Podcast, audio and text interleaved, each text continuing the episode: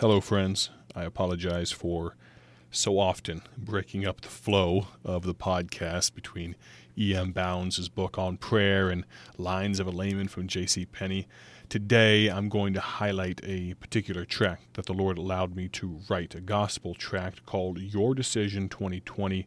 I'm going to ask you, if you would, to consider ordering it for free. You can't really beat F R E E free, of course.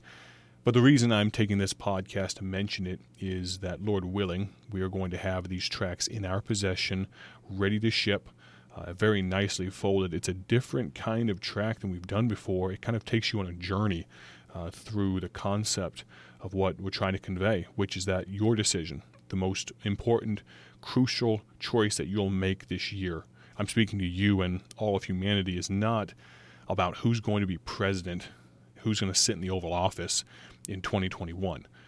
The most important decision you'll make is who's king of your life. That applies to you, my friend, as a Christian. That applies to lost people under the sound of my voice. And so this tract was written for that end purpose. And it's dated. It talks about the fact that the person you vote for on November 3rd is not the biggest choice you'll make, and it has that date in there. We will have a quarter million, 250,000 of these tracts on hand and I need every single one of them shipped out, sent by the middle of October or thereabouts because we need lost people to read this, make the right decision, and ultimately there's a web address on there with a very robust tracking feature. I'm excited to share more about that in future. You know, of course, that Google and Facebook and all these tech companies are skimming all of your data for their purposes. And there's no reason why Christians can't do the same thing, not for nefarious goals or not for money, but simply to be able to follow up with people. This is a crass way to put it, and I apologize, but I'm tired of personally and in ministry committing what I call spiritual abortion. We see people saved, and nothing is done to follow them up, to admonish them, to edify them, to exhort them for the cause of Christ, to make them strong Christians.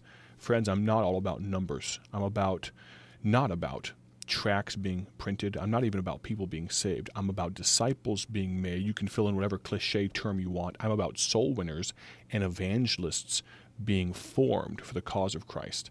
That's my goal. That's the point of this podcast.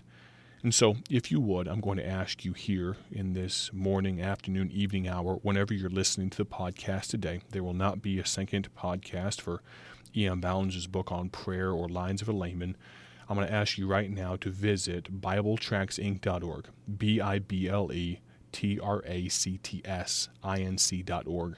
If you'd like more information, of course, or any questions, text me anytime 309 316 7240. 309 316 7240.